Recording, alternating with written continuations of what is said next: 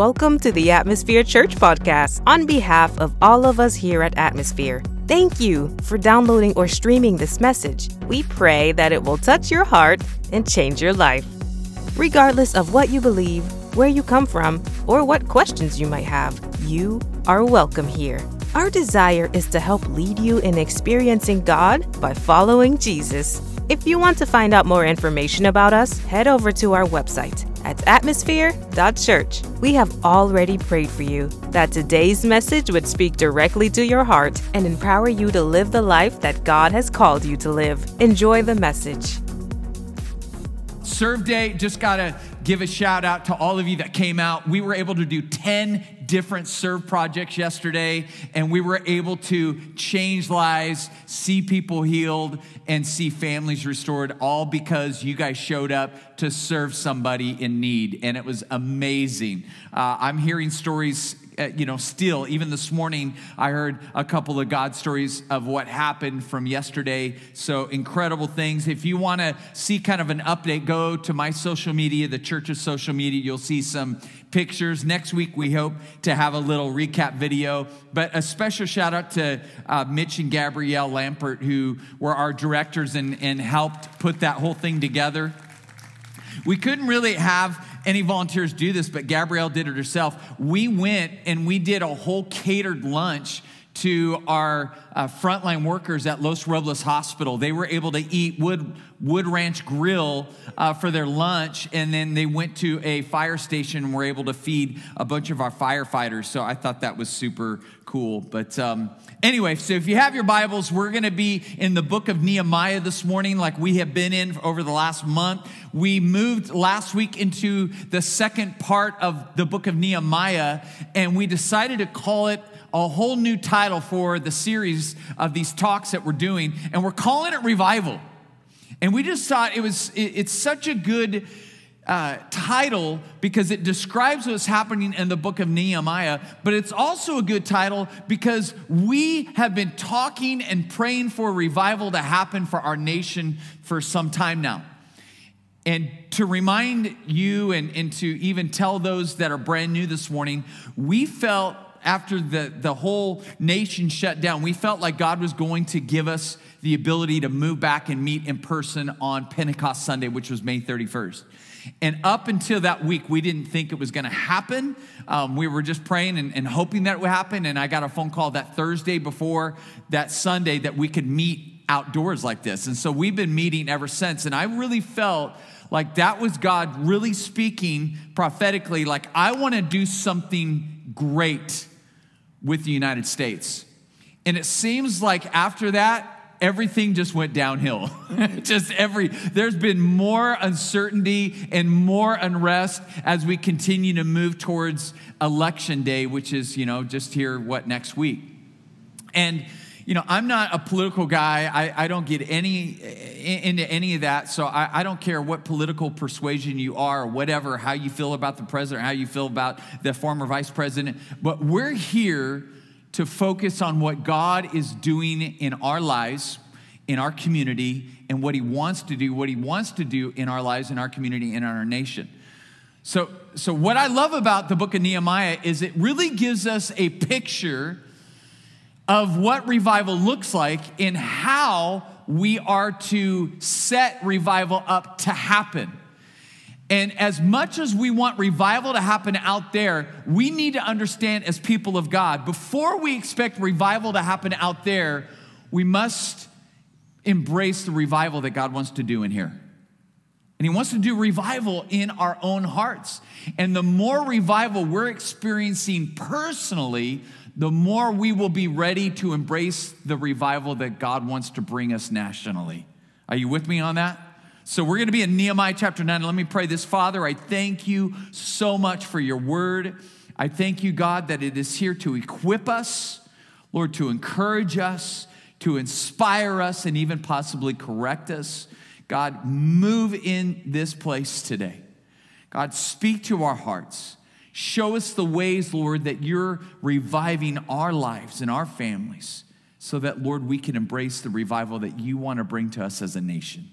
And we pray this in Jesus' name. And everyone said, Amen.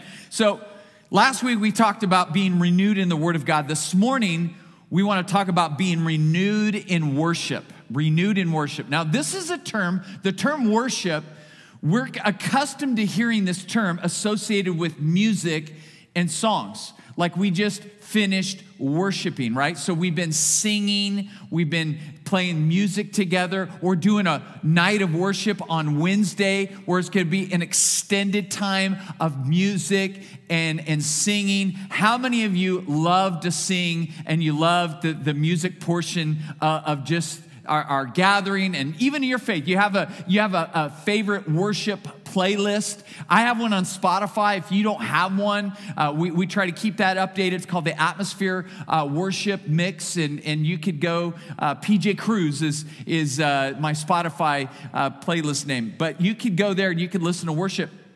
But i want to talk this morning that worship is much more than music and song even though I, I love that we worship, because, you know, some of you are like, why do we sing? You think about what music does to us. And some of you that are big music, how many are just big music lovers in general? You just love music, you know, you're always rocking out and turning it up, you know. There's something, there's something about music, think about this, that unifies us regardless of how different we are. Think about that. When you're at a concert right? And you start singing along to the songs. Do you, do you have any idea what kind of political persuasion the person is singing next to you? No. Do you care? No. Because they're singing the lyrics like you're singing the lyrics, right? So, so if, you know, if I were to do, do this,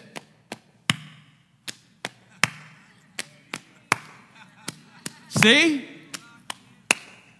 I don't have to sing it, you guys can. Come on, sing it. see, see, it's like it's something I just have to do the drum beat, and you guys are already tracking with me. And it doesn't matter what political party you're affiliated with. It doesn't matter whether you love masks or hate masks. It doesn't matter, you know, where you grew up. It doesn't matter what color skin. It just, all that matters is like there's this connectivity, this unity that music seems to bring. So when we come in here and we start singing, what it's really doing is it's bonding us and uniting us and making us one so that God can do something so powerful as we are together as one. Think about that. So, so music and singing is a part of worship, but it's not all of worship. And I would go as far as to say music and singing is actually like a doorway into the heart of worship. It's a doorway into the heart of worship. And what we're going to read in Nehemiah 9 is the heart of worship being put on display for us to embrace it. Because before revival begins, we have to be renewed in worship. Nehemiah chapter 9 says, verse 1, uh, and I, I'm going to read from the New Living Translation mainly because of how it starts here. It says on October 31st. So, so they're taking the, the, the calendar and, and figuring it all out and making it in a modern language. October 31st. This is this week.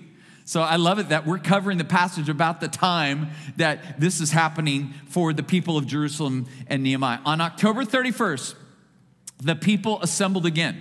God had helped them rebuild the walls and restore the gates. And at this time, they fasted dressed in burlap and sprinkled dust on their heads.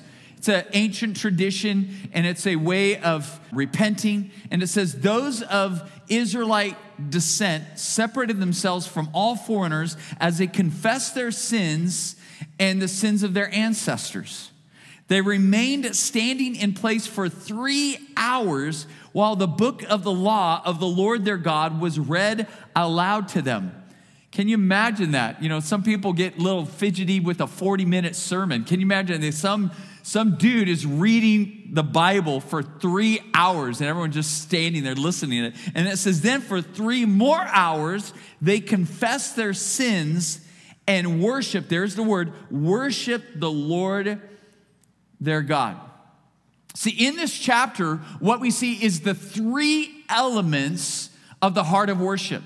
The three elements. So if you're taking notes, and, if you can't see the screen, cool new feature, we've been talking about this the last month, is on the Bible app, the YouVersion Bible app. You can go there and we have our notes posted. So if you go under the YouVersion Bible app, go under events, you'll see Atmosphere Church and you can pull up our notes and follow along. But but here's what I call the, the three elements here, and, and I call it the CPR for a heart of worship. The CPR for the heart of worship. And the C stands for confession. So, whereas we're talking about singing and music and it's just kind of this doorway into worship, the heart of worship, when you're moving to a place of really connecting with God, then there is a part of that worship that is about confession. It's about coming into this place where you recognize that there are things in your life that you have opened yourself up to, that you've decided to do, or things that you've said that are, that are not in alignment with what God would want for your life. Can you think of something that you've done this week? Can you think of something you said this week that as you examine your life, you're, you're thinking yourself right now, yeah, probably that wasn't what God would really want for my life. Probably not what God would have wanted me to say at that moment to my spouse, to that driver on the 101, or whatever the case might be. Confession is simply the act of coming into agreement with God that what you did, what you said, is not the will of God for your life. It's not like you're going before God and saying, God, I know I'm going to just blow your mind right now, but I'm going to tell you something I did. You know, like we think of like, you know, when we're little and we're going to, you know, our parents and telling, telling them that we broke the vase, you know, we're like, I'm going to come clean with you.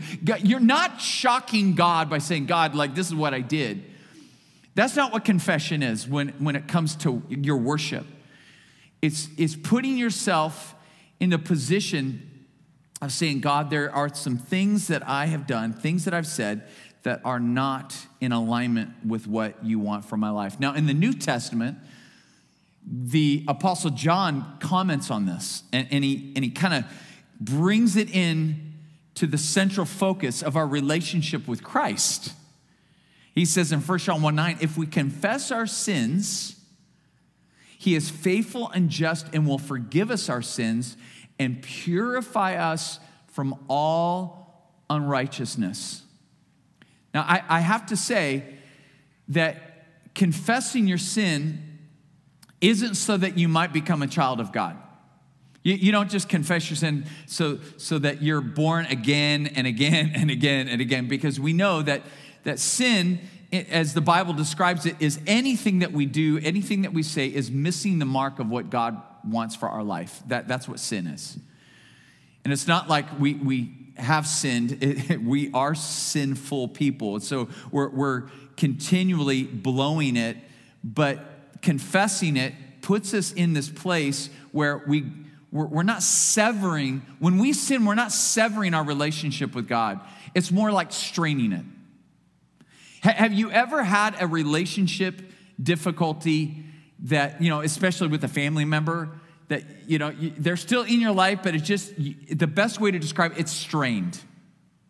It's, uh, the, the young people would say it's awkward. You get around them, and you know, some of us are thinking about Thanksgiving. It's going to be different anyway with COVID, but you're thinking like, I haven't seen that relative since that kind of awkward conversation we had on Facebook, you know? And, and now you're going to be sitting in a room or in the backyard, and it's just like the best way. It's, it's a strained relationship. And so when we invite sin into our life, even with the relationship with God, even, even as being a follower of Jesus, what we're doing is we're straining that relationship. There's an intimacy that God wants to have with us, and the Bible tells us that when sin enters our life, and has its way in our life, it strains that and it actually separates us. In Isaiah 59, verse 2, Old Testament, it says, It is because of your sins that he doesn't hear you. It's your sins that separate you from God when you try to worship him.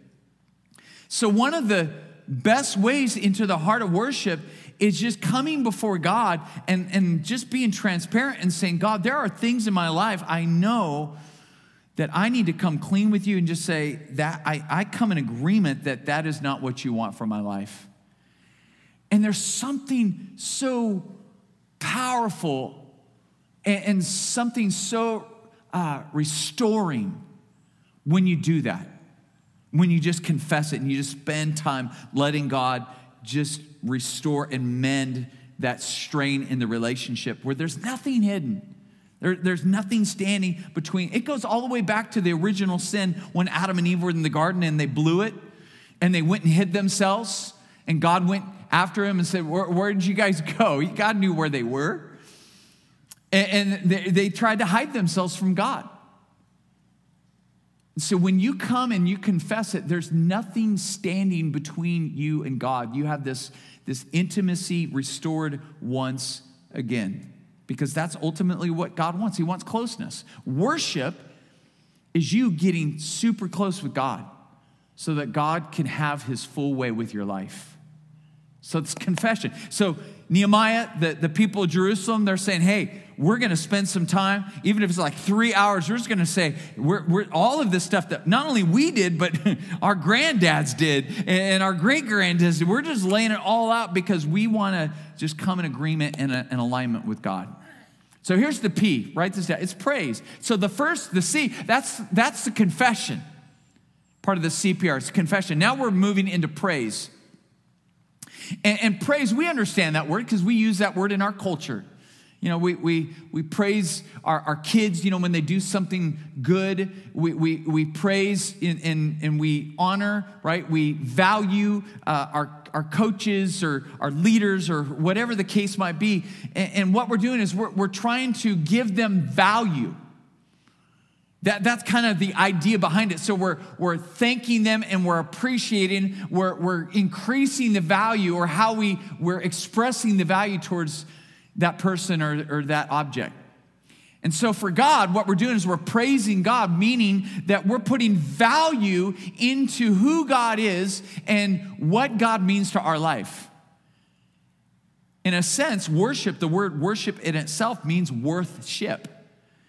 It means there's a value, there's a worthiness. And so we're, we're ascribing worth to God in praise. In verse 5, it says, Then the leaders of the Levites called out to the people, Stand up and praise the Lord your God, for he lives from everlasting to everlasting. Then they prayed, May your glorious name be praised, may it be exalted above all blessing and praise. So these guys, they were coming back into a relationship with God that had been really strained, really severed for a long time, and, and it was being reintroduced to them. So it was new. Can you think of maybe a time when something was brand new for your life and how you valued it and took care of it? Some of you, it was the first brand new car you drove off of the car lot. Some of you know that feeling, right? You're, you're like, whoa, it's a milestone moment, six miles on the car, whatever. You, you know, the new car smell. You're like, oh, you know, I'm never eating in this car. You know, you go to the grocery store, you're on the very far back parking spot. You make sure nobody can park around you. No loose shopping carts can hit your car, right? You, you make sure it's, it's staying washed every week. You're staying, it's all nice. You're like, ah. Oh it's a new car. And then, you know, one day you get hungry and you can't go home. So you go to In N Out Burger. And then you go and you put the In N Out Burger in your car. And now all of a sudden, it doesn't smell like new car anymore. It smells like grilled onions, smells of animal style, you know. And then, and then you go out to the car and you see the first scratch in your, your paint. And so you're like, okay, well, I guess I, I, I won't park it out as much. And so you start kind of cheating up. And, and now there's, there's some dings and some, some little scratches. And now this car that at one point, I mean, you did every, you valued that thing. Now it's just like, yeah, it's my car. Yeah, at one point you're like, oh, I love that new car smell. You get in, it's like, it just smells more like family now. It's like, there's no smell, it's just family. See, so we do that. The things that we value, the more common those things are, the more familiar they become, they kind of depreciate in our value or the value that we're ascribing to them. We do this with our relationships too. We get married, right? You know, the, they call it the honeymoon phase. It's like, babe, whatever I can do for you. And open the door, you know, and, and I love you, and sending them texts all day long, emojis and all of that. And then a couple years go by, and it's, you know, none of that really happens anymore. It, it, it just kind of wears off. What was once new and exciting and you valued and you showed value has become so familiar, you, you kind of take it for granted. Am I speaking to somebody's heart right now?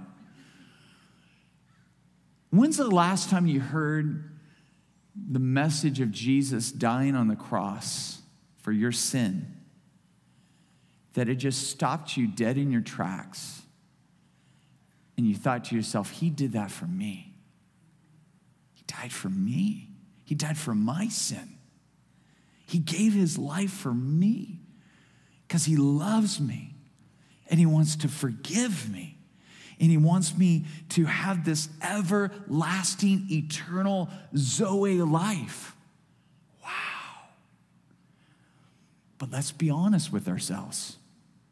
Some of us that have been coming to gatherings like this for decades, we kind of hear the message of the cross and it just it's so familiar to us. I i i don't think it's not that we we don't appreciate it or, or we, we we don't you know celebrate that but it just has lost its its kind of its its freshness. And praise, what praise does is it leans into something and it, and it says, I'm going to give this value and I will tell you something about our emotions. Our motion always determines our emotion. And the world has gotten it backwards. The world tells us that let your emotions uh, lead your motions. But really, God has wired us to let our motions tell us our emotions. And so, as we begin praising God, as we begin showing value to God, God will then have a lot more value to our lives. So, a heart of worship is always going to involve praise or giving worth or ascribing worth to God. Even when maybe circumstances aren't the best for you. Because we're all about praising God when things are moving for us in the right direction, right? Like everything's working out. I call it living in the land of hunky doryville. It's like everything's hunky dory, everything's great. Marriage is good, family's good, health is good, job is good, money's good. But what about when things are not so good? Are, are, you still willing to ascribe worth and value to God? Nehemiah 9, verse 17, it says, But you are a God of forgiveness, gracious, merciful, slow to become angry, and rich in unfailing love you did not abandon them, talking about the way that even though the people of Israel continued to forsake God, never, God never forsook them. Authentic praise celebrates that God is good even when life isn't. Authentic praise celebrates that God is good even when life isn't. And some of us, we need to hold on to that because life isn't so good right now. I can't think of a better time to praise God when life isn't good because God is not bound by your circumstances. He's greater. He stands above your circumstances. And if anyone needs to be praised, it is God right now in the midst of your bad circumstances because your heart needs to be reminded that God is greater than the circumstances. David did it all the time throughout all of the Psalms. He would start off just saying, Oh man, my life is not working out the way I thought it was, but God, I'm to praise you anyway. I'm going to worship your name anyway. It's just that that's the kind of tenacity you need to be in a place where you have a heart of worship. Nehemiah 8 6, this is something that I think is cool and it's noteworthy, and I can't let it pass by without mentioning it. Ezra praised the Lord, the great God, and all the people lifted their hands and responded, Amen, Amen. Meaning, we agree, we agree. Then they bowed down and worshiped the Lord with their faces to the ground.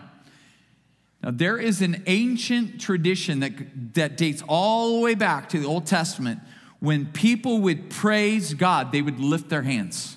Some of you that are new to church gatherings may find it odd that when people are singing, they're lifting their hands up, and you're like, what is that all about? Maybe you came from a very conservative background and that just strikes you as odd. But there's something about body movement like that and, and, and you know, kind of coming into a, a, place where your body is following this gesture of lifting up God. And as you lift your hands up, there's a movement that happens within your soul.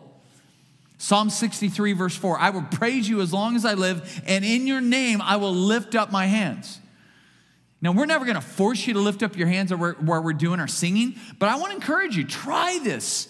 I remember the first time I lifted my hands at a church service, and there was something so stirring in my heart when I did that. And I believe that God meets us in that place of us lifting up our hands, lifting up the value of God, lifting up our praise to God that, that God inhabits the praises of his people. I really do believe that. And it's one thing to lift up your hands while you're sitting in a church service, but I don't know how many of you have ever felt lifting up your hands when you're in a non church environment. I, I, this happened a few years ago. I was, I love listening to, to worship music while I'm working out.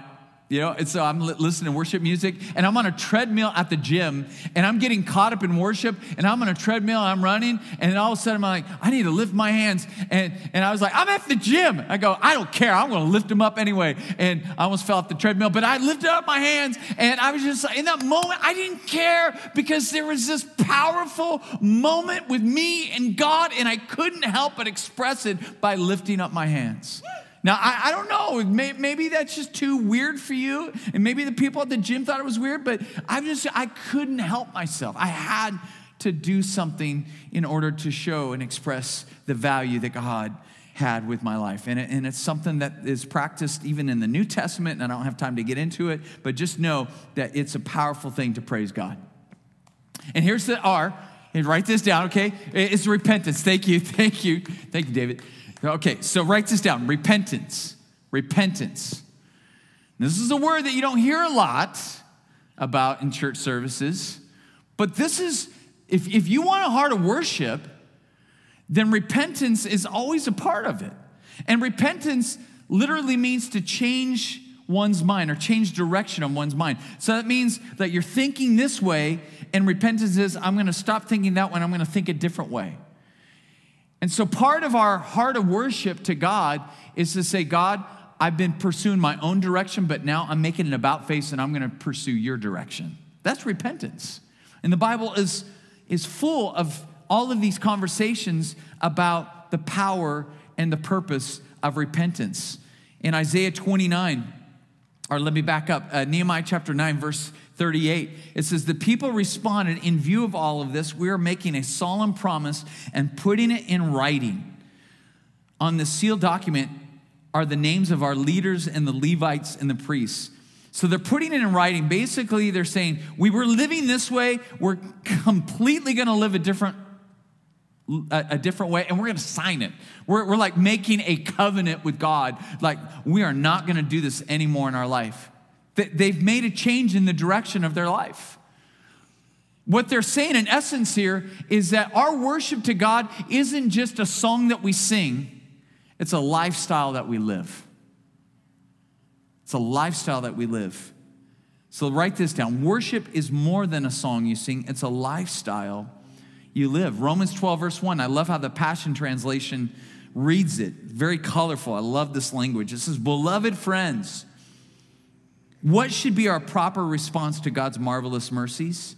I encourage you to surrender yourselves to God to be his sacred living sacrifices and live in holiness, experiencing all that God delights his heart. For this becomes your genuine expression of worship. You're a living sacrifice. It means it's no longer about your life. It's God, what do you want with my life? And I'm going to live my life for what you want instead of what I want. That, that is a lifestyle shift. That's changing directions on how you're living your life. And, and your life becomes its own worship song to God. Because it's one thing to sing a song and say and declare all this stuff about God, and then you leave the, the worship service or whatever, and you just go live however you want.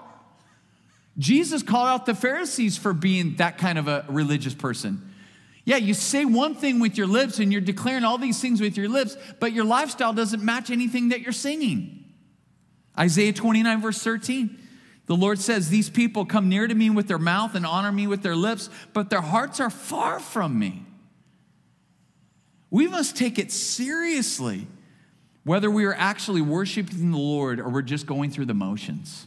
We're just singing these songs.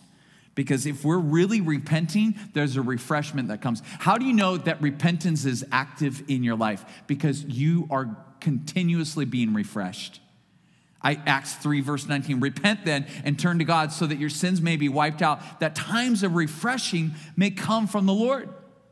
Repentance is not a one time act, church. It's a continual, daily thing that we practice. God, I did this, but I'm making an about face. I'm changing direct. I'm not moving that way. That is not who I am anymore. I'm a child of God. I'm born again. I am filled with the Holy Spirit, and this is the way I'm moving.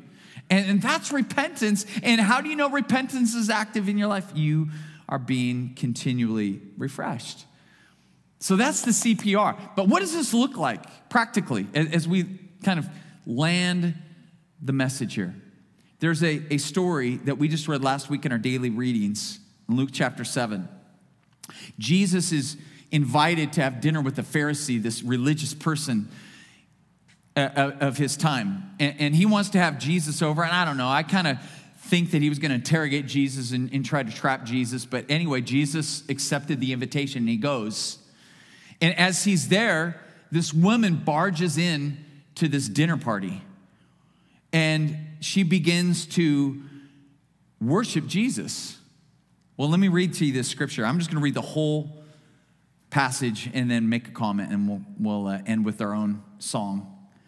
But says, Now one of the Pharisees was requesting him to dine with him, and he entered the Pharisee's house and reclined at the table. And there was a woman in the city who was a sinner. And when she learned that he was reclining at the table in the Pharisee's house, she brought an alabaster vial of perfume. And standing behind him at his feet, weeping, she began to wet his feet with her tears and kept wiping them with the hair of her head and kissing his feet and anointing them with the perfume. Now, when the Pharisee who had invited him saw this, he said to himself, If this man were a prophet, he would know who and what sort of person this woman is who's touching him, that she is a sinner. And Jesus answered him, Simon, I have something to say to you. And he replied, Say it, teacher. A money lender had two debtors. One owed 500 denarii and the other 50. When they were unable to repay, he graciously forgave them both. So which of them will love him more? And Simon answered and said, I suppose the one who he forgave more. And Jesus said to him, You have judged correctly. Turning toward the woman, he said to Simon, do you see this woman? I entered your house, you gave me no water for my feet, but she has wet my feet with her tears and wiped them with her hair. You gave me no kiss, but she, since the time I came in, has not ceased to kiss my feet. You did not anoint my head with oil, but she anointed my feet with perfume. For this reason, I say to you, her sins, which are many, have been forgiven, for she loved much. But he who is forgiven little loves little. Then he said to her, Your sins have been forgiven. And those who were reclining at the table with him began to say to themselves, Who is this man who even forgives sins? And he said to the woman, Your faith has saved you. Go in peace. Now, there's a lot in that passage, but I want to keep the focus on worship here. And I, and I want to compare these two different people in this passage. You have the sinful woman who was so aware of her sin. And she was so aware of the, pa- the compassion and the grace and the mercy that Jesus carried with him. She barged into that room and could care less what everybody would think of her. She could care less what other people would may, maybe even do to try to stop her. And then you have this Pharisee, Simon the Pharisee, who was a religious guy. On the outside, he had it all going on he knew the, the right moments to say, Praise the Lord, hallelujah. He knew what outfits to wear to church. He, he knew all of the motions and what he needed to do to be the Christian or the, the godly guy. But Jesus in this passage gives a comparison. And what I saw in this passage, and what I want to give you as we talk about the heart of worship, if you were to really evaluate where you are today, would you line up more with the sinful woman, or would you line up more with Simon the Pharisee? Like, is your worship in a place where it moves you into a place of confession, where you acknowledge that, man, I need God more and more and more, and, and, and that you see the extreme value that God has in your life? And that you want to do everything in your power to change the direction of where you're going. Because that's where the woman was. Out of the two people, she was the one with the heart of worship. And it was her acknowledging how much she needed to be forgiven for. Folks, we're all like the sinful woman. We have all kinds of junk that needs to be dealt with. God continues to just unpack that a little bit at a time to show us, like, yeah, that, that needs to be addressed too. But we have to make the decision that we're not going to stay in this state of Simon the Pharisee. We're not going to let it just be words that we sing and not translate it into a lifestyle that we live. We want to move into a space where we're saying, God, you have all of me because you gave me all of you. You know, communion is a very sacred tradition within the church. And some of you, maybe you've never taken communion before, but we gave you some cups as you came in. And if you didn't receive one, there's some in the back. You can, during this worship song, you could maybe get up and, and go grab one. But uh, these are really cool, COVID friendly. Uh, the little wafers on the top there, you could just peel the top back. Uh, uh, Pastor Phil says if you give it a little squeeze, not too much, or the juice will pop all over you. But if you give it a little squeeze, the little front flap will peel off, and you could get the wafer out. And then you could peel the foil back, and you can get the juice out. But Jesus introduced us to this concept of communion when he was having dinner with his disciples before he was crucified. And he said, As often as you drink this and eat this, do this in remembrance of me because there's something so powerful in the idea of worship when you take communion because you're you're remembering the extreme value that Jesus has in your life that without Jesus you carry your own sin. With Jesus he carries all of your sin. And so as you take communion you're recognizing the extreme value. And Paul says when you take communion, examine your hearts and confess it to God. So, really, honestly, when you do communion, you're really invoking the CPR of a heart of worship because you're even repenting in this. And so, as we worship with this song, and we're going to sing, some of you, hey, I encourage you, uh, whenever the Lord just kind of prompts your heart to do this, we're not going to do this corporately, but whenever you feel like you're ready, take that wafer, and, and that wafer is representing the body of Jesus that was broken that, that was beaten beyond recognition, that hung on the cross with nails in his hands and his feet. And he did this out of love for you so that you could be right with God and that you could have intimacy with God. And the juice represents the blood that was poured out that cleanses us from our sin. And so when you drink that juice, you're recognizing that it's the blood of Jesus that has actually cleansed you of all of the unrighteousness that you carry. See, some of you have never invited Jesus to lead your life. Well, communion is not necessarily for you. It's for those that have already made that decision to follow Jesus. But maybe after we've just done our talk, you're like, I want to be a follower of Jesus. Hey, I can't think of a better way for you to enter into this relationship with Jesus than, than taking communion, recognizing that, hey, Jesus, I recognize all that you've done for me, and I choose today with all of my heart to follow you. So some of you, you're going to make that decision for the first time in your life, and it's really simple. You just pray and say, Jesus, thank you for dying for my sin, for resurrecting on the third day so that you might put your life in me. And today I make a decision to empty myself, to follow you, to let you lead me all the days of my life. You pray that. You take communion. And my friend, you are a child of God. You are born again.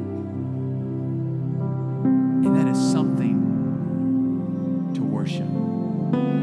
So we're gonna we're gonna let you take your own time, and whenever you feel ready, you can go ahead and, and take communion. And then, you know, if you feel led to just stand up, you feel led to raise your hands and praise God as we sing together, hey, feel free. Let, let that heart of worship just come forth in Jesus' name. Let's worship. Thank you for tuning in today to another great message from Atmosphere Church. If this message has spoken to your heart, would you take a moment and share it with your friends? You can connect with us on Spotify, iTunes Podcast, YouTube, Facebook, and Instagram. Simply do a search for Atmosphere Church through these various platforms, and then click the follow or subscribe buttons. It's another great way for us to be able to stay connected with you. If you live in the Southern California area, we would love to invite you to be a part of our family. For more information about our church, go to our official website at atmosphere.church. Finally, if this service and our other resources bless you, would you consider giving back to Atmosphere Church to support not just these things, but to also support the creation of even more resources for you? To make a donation, simply go to our website and click the link that says Give. Your gift of any amount is greatly appreciated. Until next time, we pray you will keep the faith, spread the hope, and live the love.